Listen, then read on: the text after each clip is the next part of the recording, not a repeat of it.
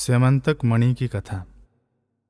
श्री सुखदेव जी कहते हैं, परीक्षित, सत्राजित ने श्री कृष्ण को झूठा कलंक लगाया था। फिर उस अपराध का मार्जन करने के लिए उसने स्वयं स्यमंतक मणि सहित अपनी कन्या सत्यभामा भगवान श्री कृष्ण को सौंप दी। राजा परीक्षित ने पूछा, भगवान, सत्राजित ने भगवान श्री कृष्ण का क्या अपराध किया था? उसे सेमंतक मणि कहाँ से मिली? और उसने अपनी कन्या उन्हें क्यों दी? श्री सुखदेव जी ने कहा, परीक्षित, सत्राजित भगवान सूर्य का बहुत बड़ा भक्त था।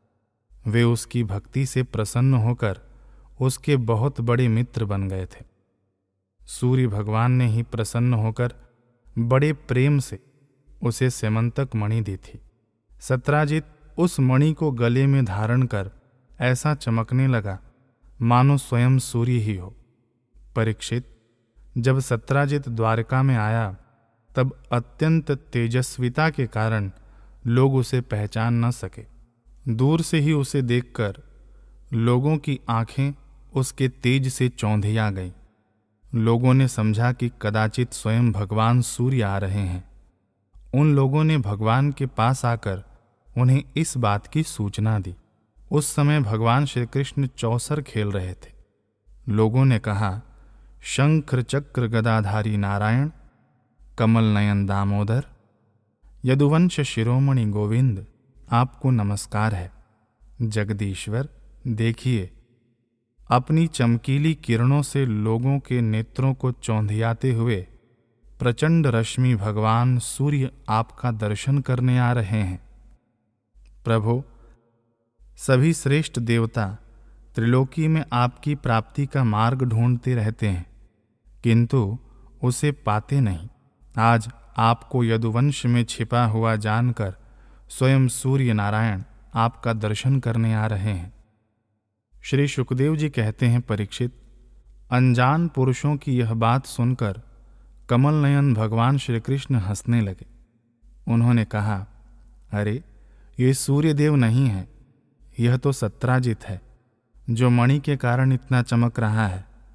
इसके बाद सत्राजित अपने समृद्ध घर में चला आया। घर पर उसके शुभागमन के उपलक्ष्य में मंगल उत्सव मनाया जा रहा था। उसने ब्राह्मणों के द्वारा समंतक मणि को एक देव मंदिर में स्थापित करा दिया। परीक्षित, वह मणि प्रतिदिन आठ भार सोना दिया करती थी।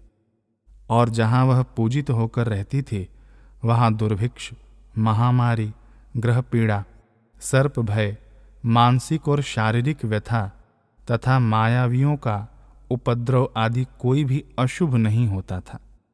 एक बार भगवान श्री कृष्ण ने प्रसंगवश कहा, सत्राजित, तुम अपनी मणि राजा उग्रसेन को दे दो, परंतु वह इतना अर्थलोलुप लोभी था कि भगवान की आज्ञा का उल्लंघन होगा, इसका कुछ भी विचार न करके उसे अस्वीकार कर दिया।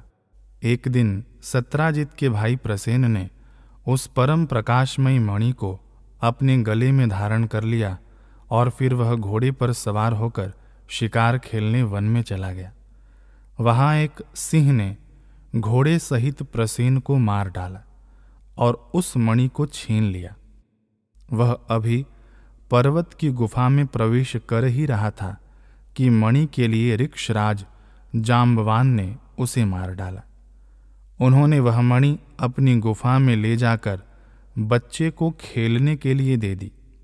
अपने भाई प्रसेन के न लौटने से उसके भाई सत्राजित को बड़ा दुख हुआ। वह कहने लगा, बहुत संभव है श्री कृष्ण ने ही मेरे भाई को मार डाला हो। क्योंकि वह मणि गले में डालकर वन में गया था। सत्राजीत की यह बात सुनकर लोग आपस में कानाफूसी करने लगे। जब भगवान श्री कृष्ण ने सुना कि यह कलंक का टीका मेरे ही सिर लगाया गया है, तब वे उसे धो बहाने के उद्देश्य से नगर के कुछ सभ्य पुरुषों को साथ लेकर प्रसेन को ढूँढने के लिए वन में गए। वहाँ खोजते खोजते लोगों ने देखा कि घोर जंगल में सिंह ने प्रसेन और उसके घोड़े को मार डाला है। जब वे लोग सिंह के पैरों का चिन्ह देखते हुए आगे बढ़े, तब उन लोगों ने यह भी देखा कि पर्वत पर एक रीछ ने सिंह को भी मार डाला है। भगवान श्री कृष्ण ने सब लोगों को बाहर ही बिठा दिया और अकेले ही घोर अंधकार से भरी हुई ऋक्षराज की भयंकर गुफा में प्रवेश किया। भगवान ने वहाँ जाकर देखा कि श्रेष्ठ मणि सेमंतक को बच्चों का खिलौना बना दिया गया है। वे उसे हर लेने की इच्छा से बच्चे के पास जा खड़े हुए। उस गुफा में एक अपरिचित मनुष्य को देखकर बच्चे की दाय भयभीत की भांति चिल्ला उठी। उसकी चिल्लाहट सुनकर परम बली ऋक्षराज जाम्बवान क्रोधित होकर वहाँ दौड़े आए। परीक्षित जाम्बवान उस समय कुपित हो रहे थे। उन्हें भगवान की महिमा, उनके प्रभाव का पता न चला। उन्होंने उन्हें एक साधारण मनुष्य समझ लिया और वे अपने स्वामी भगवान श्री कृष्ण से युद्ध करने लगे। जिस प्रकार मांस के लिए दो बाज आपस में लड़ते हैं, वैसे ही विजयाभिलाषी भगवान श्री कृष्ण और जाम्बवान आपस में घमासान युद्ध करने लगे।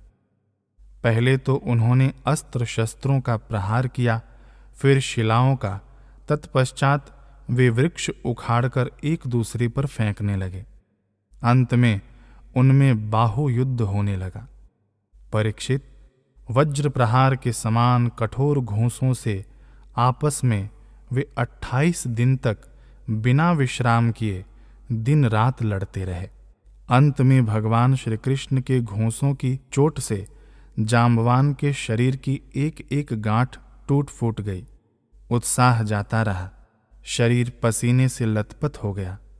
तब उन्होंने अत्यंत विस्मित, चकित होकर भगवान श्री कृष्ण से कहा, प्रभु, मैं जान गया। आप ही समस्त प्राणियों के स्वामी, रक्षक, पुराण पुरुष भगवान विष्णु हैं।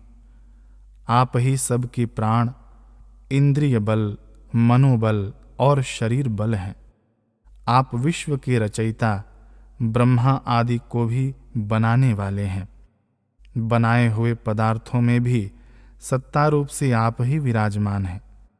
काल के जितने भी अवयव हैं, उनके नियामक परम काल आप ही हैं और शरीर भेद से भिन्न भिन्न प्रतीयमान अंतरात्माओं के परम आत्मा भी आप ही हैं। प्रभु मुझे स्मरण है। आपने अपने नेत्रों में तिनका सा क्रोध का भाव लेकर तिरछी दृष्टि से समुद्र की ओर देखा था। उस समय समुद्र के अंदर रहने वाले बड़े बड़े नाक अर्थात घड़ियाल और मगरमच्छ क्षुब्ध हो गए थे और समुद्र ने आपको मार्ग दे दिया था। तब आपने उस पर सेतु बांधकर सुंदर यश की स्थापना की तथा लंका का विध्वंस किया। आपकी बाणों से कट कट कर राक्षसों के सिर पृथ्वी पर लौट रहे थे। अवश्य ही आप मेरे वे राम जी श्री कृष्ण के रूप में आए हैं।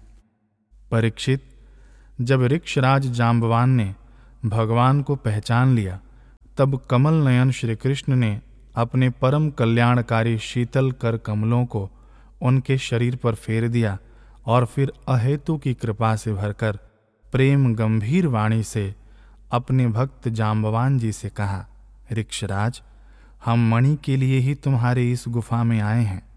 इस मणि के द्वारा मैं अपने पर लगे झूठे कलंक को मिटाना चाहता हूँ। भगवान के ऐसा कहने पर जाम्बवान ने बड़े आनंद से उनकी पूजा करने के लिए अपनी कन्या कुमारी जाम्बवती को मणि के साथ उनके चरणों में समर्पित कर दिया। भगवान श्री कृष्ण जिन लोगों को गुफा के बाहर छोड़ गए थे, उन्होंने बारह दिन तक उनकी प्रतीक्षा की। परंतु जब उन्होंने देखा कि अब तक वे गुफा में से नहीं निकले, तब वे अत्यंत दुखी होकर द्वारका को लौट गए। वहाँ जब माता देवकी, रुक्मणी, वसुदेव जी तथा अन्य संबंधियों और कुटुंबियों को यह मालूम हुआ कि श्री कृष्ण गुफा में से नहीं निकले तब उन्हें बड़ा शोक हुआ। सभी द्वारकावासी अत्यंत दुखित होकर सत्राजित को भला बुरा कहने लगे और भगवान श्री कृष्ण की प्राप्ति के लिए महामाया दुर्गा देवी की शरण में गए। उनकी उपासना करने लगे। उनकी उपासना से दुर्गा देवी प्रसन्न हुई और उन्होंने आशीर्वाद दिया। उसी समय उनके बीच में मणि और अपनी नववधु जाम्बवती के साथ सफल मनोरथ होकर श्री कृष्ण सबको प्रसन्न करते हुए प्रकट हो गए। सभी द्वारकावासी भगवान श्री कृष्ण को पत्नी के साथ और गले में मणि धारण किए हुए देखकर परमानंद में मग्न हो गए। मानो कोई मरकर लौट आया हो। तदनंतर भगवान ने सत्राजीत को राजसभा में महाराज उग्रसेन के पास बुलवाया और जिस प्रकार मणि प्राप्त हुई थी वह सब कथा सुनाकर उन्होंने वह मणि सत्राजित को सौंप दी। सत्राजित अत्यंत लज्जित हो गया। मणि तो उसने ले ली, परंतु उसका मुँह नीचे की ओर लटक गया। अपने अपराध पर उसे बड़ा पश्चाताप हो रहा था। किसी प्रकार वह अपने घर पहुँचा। उसके मन की आँखों के सामने निरंतर अपना अपराध नाचता रहा। बलवान के साथ विरोध करने के कारण वह भयभीत भी हो गया था। अब वह यही सोचता रहता कि मैं अपने अपराध का मार्जन कैसे करूँ? मुझ पर भगवान श्री कृष्ण कैसे प्रसन्न हो? मैं ऐसा कौन सा काम करूँ जिससे मेरा कल्याण हो और लोग मुझे कोसे नहीं? सचमुच मैं अदूरदर्शी, क्षुद्र हूँ। धन के लोभ से मैं बड़ी मूढ़ता का काम कर बैठा। अब मैं रमणियों में रत्न के समान अपनी कन्या सत्यभामा और वह स्यमंतक मणि दोनों ही श्री कृष्ण को दे दूँगा। यह उपाय बहुत अच्छा है। इसी से मेरे अपराध का मार्जन हो सकता है और कोई उपाय नहीं है। सत्राजित ने अपनी विवेक बुद्धि से ऐसा निश्चय करके स्वयं ही इसके लिए उद्योग किया और अपनी कन्या तथा सेमंतक मणि दोनों ही ले जाकर श्री कृष्ण को अर्पण कर दी। सत्यभामा, शील स्वभाव, सुंदरता, उदारता आदि सद्गुणों से संपन्न थी। बहुत से लोग चाहते थे कि सत्यभामा हमें मिले और उन लोगों ने उन्हें मांगा भी था। परंतु अब भगवान श्री कृष्ण ने विधि पूर्वक उनका पाणी ग्रहण किया। परीक्षित, भगवान श्री कृष्ण ने सत्राजीत से कहा, हम सेमंतक मणि न लेंगे। आप सूर्य भगवान के भक्त हैं, इसलिए वह आपके ही पास रहे। हम तो केवल उसके फल के, अर्थात उससे निकले हुए सोने के अधिकारी हैं, वही आप हमें दे दिया करें। श्री सुखदेव जी कहते हैं परीक्षित, यद्यपि भगवान श्री कृष्ण को इस बात का पता था कि लाक्षाग्रह की आग से पांडवों का बाल भी बाका नहीं हुआ है। तथापि जब उन्होंने सुना कि कुंती और पांडव जल मरे, तब उस समय का कुल परंपरोचित व्यवहार करने के लिए वे बलराम जी के साथ हस्तिनापुर गए। वहाँ जाकर भीष्म पितामह, कृपाचार्य, विदुर, गांधारी और द्रोणाचार्य से मिलकर उनके साथ संवेदना, सहानुभूति प्रकट की और उन लोगों से कहने लगे, हाय हाय, यह तो बड़े ही दुख की बात हुई। भगवान श्री कृष्ण के हस्तिनापुर चले जाने से द्वारका में अक्रूर और कृतवर्मा को अवसर मिल गया। उन लोगों ने शतधनवा से आकर कहा, तुम सत्राजित से मणि क्यों नहीं छीन लेते? सत्राजित ने अपनी श्रेष्ठ कन्या सत्यभामा का विवाह हमसे करने का वचन दिया था और अब उसने हम लोगों का तिरस्कार करके उसे श्री कृष्ण के साथ ब्याह दिया। अब सत्राजीत भी अपने भाई प्रसेन की तरह क्यों न यमपुरी में जाए? शतधनवा पापी था और अब तो उसकी मृत्यु भी उसके सिर पर नाच रही थी। अक्रूर और कृतवर्मा के इस प्रकार बहकाने पर शतधनवा उनकी बातों में आ गया और उस महादुष्ट ने लोभवश सोए हुए सत्राजीत को मार डाला। इस समय स्त्रियाँ अनाथ के समान रोने चिल्लाने लगी, परंतु शत धनवा ने उनकी ओर तनिक भी ध्यान न दिया।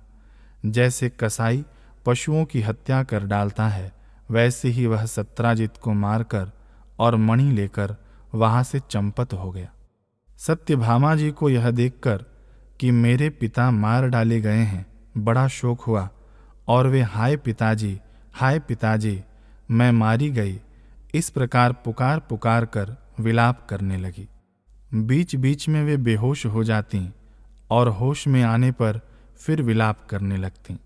इसके बाद उन्होंने अपने पिता के शव को तेल के कड़ाहे में रखवा दिया और आप हस्तिनापुर को गईं। उन्होंने बड़े दुख से भगवान श्री कृष्ण को अपने पिता की हत्या का वृतांत सुनाया।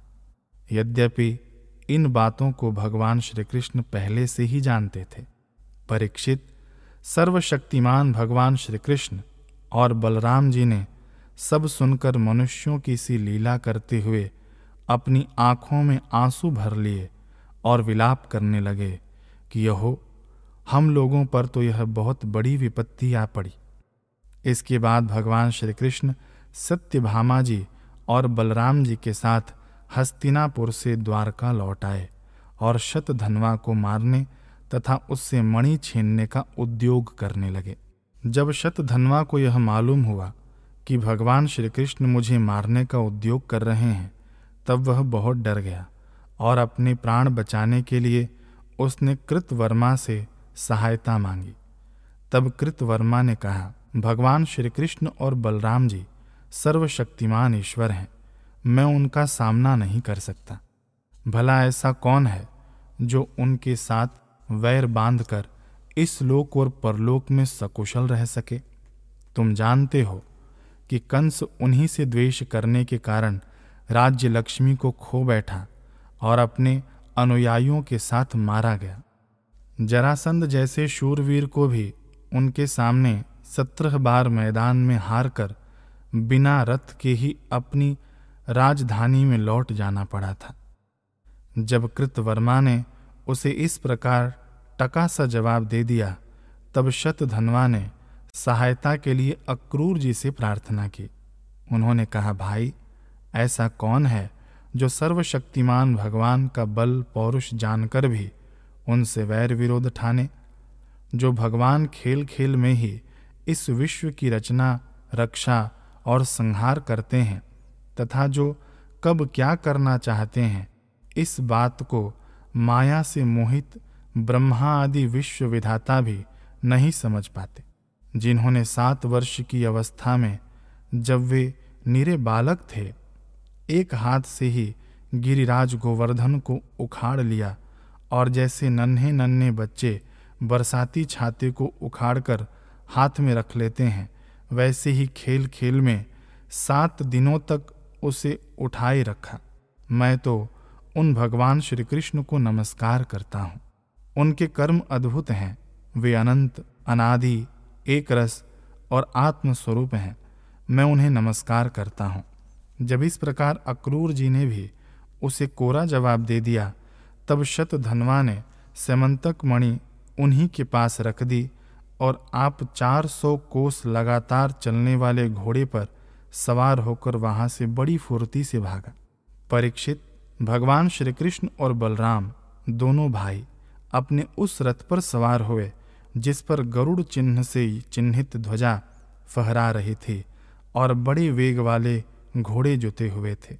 अब उन्होंने अपने श्वसुर सत्राजित को मारने वाले शतधनवा का पीछा किया। मिथिलापुरी के निकट एक उपवन में शतधनवा का घोड़ा गिर पड़ा।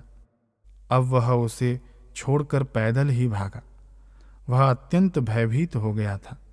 भगवान श्री कृष्ण भी क्रोध करके उसके पीछे दौड़े। शतधनवा पैदल ही भाग रहा था, इसलिए भगवान ने भी पैदल ही दौड़कर अपने तीक्ष्ण धार वाले चक्र से उसका सिर उतार लिया और उसके वस्त्रों में सेमंतक मणि को ढूंढा।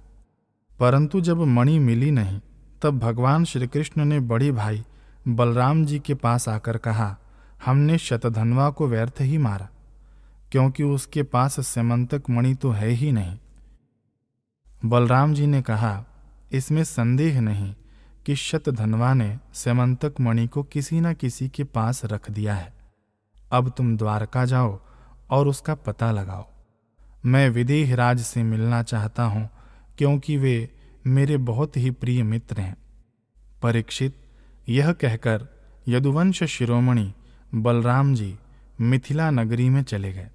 जब मिथिला नरेश ने देखा कि पूजनीय बलराम जी महाराज पधारे हैं, तब उनका हृदय आनंद से भर गया। उन्होंने झटपट अपने आसन से उठकर अनेक सामग्रियों से उनकी पूजा की। इसके बाद भगवान बलराम जी कई वर्षों तक मिथिलापुरी में ही रहे। महात्मा जनक ने बड़े प्रेम और सम्मान से उन्हें रखा। इसके बाद समय पर धृतराष्ट्र के पुत्र दुर्योधन ने बलराम जी से गदा युद्ध की शिक्षा ग्रहण की। अपनी प्रिय सत्यभामा का प्रिय कार्य करके भगवान श्री कृष्ण द्वारका लौट आए और उनको यह समाचार सुना दिया कि शतधनवा को मार डाला गया। परंतु सेमंतक मणि उसके पास न मिली। इसके बाद उन्होंने भाई बंधुओं के साथ अपने श्वसुर सत्राजित की वे सब और्ध्वदेहिक क्रियाएँ करवाईं जिनसे मृतक प्राणी का परलोक सुधरता है। अक्रूर और कृतवर्मा ने शतधनवा को सत्राजित के वध के लिए उत्तेजित किया था। इसलिए जब उन्होंने सुना कि भगवान श्री कृष्ण ने शतधनवा को मार डाला है, तब वे अत्यंत भयभीत होकर द्वारका से भाग खड़े हुए।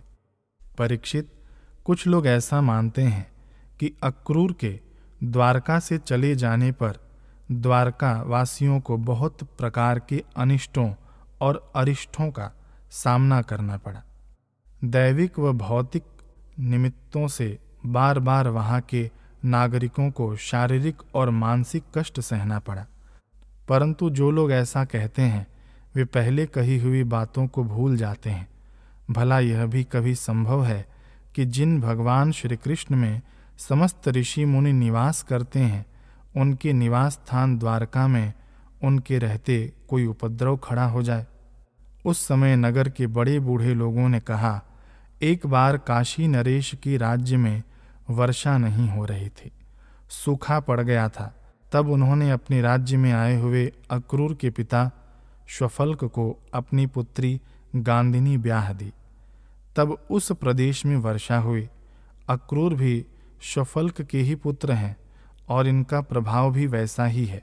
इसलिए जहाँ जहाँ अक्रूर रहते हैं वहाँ वहाँ खूब वर्षा होती है, तथा किसी प्रकार का कष्ट और महामारी आदि उपद्रव नहीं होते।